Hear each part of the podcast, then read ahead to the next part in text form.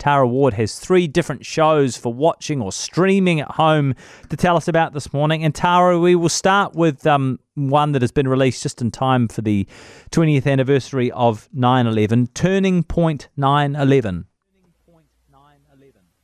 Yeah, there are a lot of documentaries on uh, television this week about 9 11 and uh, what happened. I think I, I, did a quick count, there's 10 or 11 on this week. But uh, there's one that's getting a lot of attention. I think you mentioned this last week, uh, Jack. It's called Turning Point 9 11 and the War on Terror. And it's a five part documentary series on Netflix.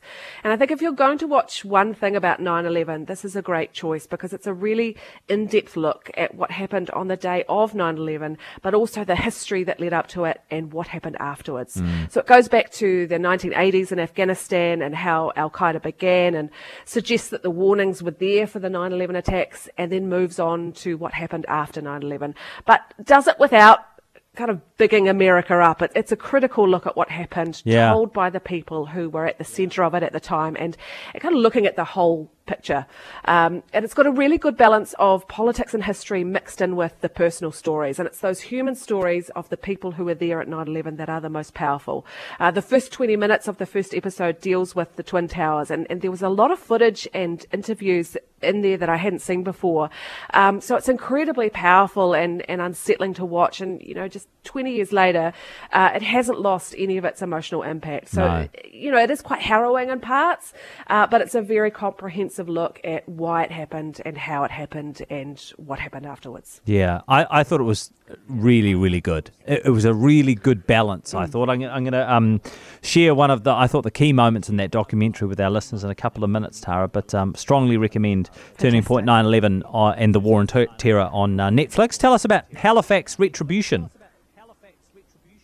Yeah, people may remember the show Halifax FP from the 1990s. It was an Australian crime series that starred Rebecca Gibney. Uh, she played a forensic psychiatrist called Jane Halifax, who was this very no-nonsense kind of character, and she used her skills to as a psychiatrist to help solve murders. Well, Jane Halifax is back after 20 years in this new series, Halifax Retribution, which has just landed on TVNZ on demand.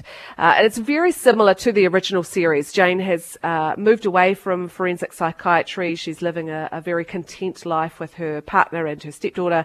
Uh, but there are th- these mysterious shootings going on in Melbourne, and Jane is pulled back into the case by an old colleague. She she doesn't want to have anything to do with it, but she can't help herself, and reluctantly begins to work on the crimes and try and find the find the shooter. Uh, and the new series revisits some of the old stories from the 1990s. So there these old storylines and characters that keep popping up, which is a great tie back to that original. Uh, it's a very well made Australian crime drama series. It's dark, it's moody, it's it's pretty standard for a crime series. There's nothing new here, but uh, Rebecca Gibney is great. She's the reason you watch mm. this. Uh, and if you're a fan of a, a good murder mystery, or if you enjoyed the original series, this this will be worth checking out this week. Awesome. And Marie Kondo's back, sparking joy with Marie Kondo. Yeah, I wanted to end with something a bit light today, and uh, this new Netflix series does the trick. This is the latest Marie Kondo series. Uh, Marie Kondo has the best job description. She's called a tidying consultant. Uh, she's from Japan. She's famous for the Marie Kondo method, which is going through your house category by category, decluttering it by asking yourself if the objects in your home spark joy, and if they don't, you get rid of them. Uh, and the Marie Kondo method has sort of taken the world by storm over the past few years, and she has a new TV show that wants to help help Americans find joy by going into their homes and businesses and helping them organize things in the hope that it will mm. improve their lives. And then she's going to give us lots of tips about how we can spark joy in our own homes. I'm not sure how uh, lockdown friendly some of those are. One of them was drink a cup of tea when play with your children, which I think we've probably already been doing a lot of. Uh, but if you do want something gentle and relaxing this weekend, um, it's very heartwarming and positive and very soothing. I, you know, I know we're spending a lot more time at home, but you know, even if you don't feel inspired to organise your own home, I found it quite soothing to watch other people do theirs. Yeah, so, yeah, that's on Netflix. Oh, fantastic! Thank you so much, Tara.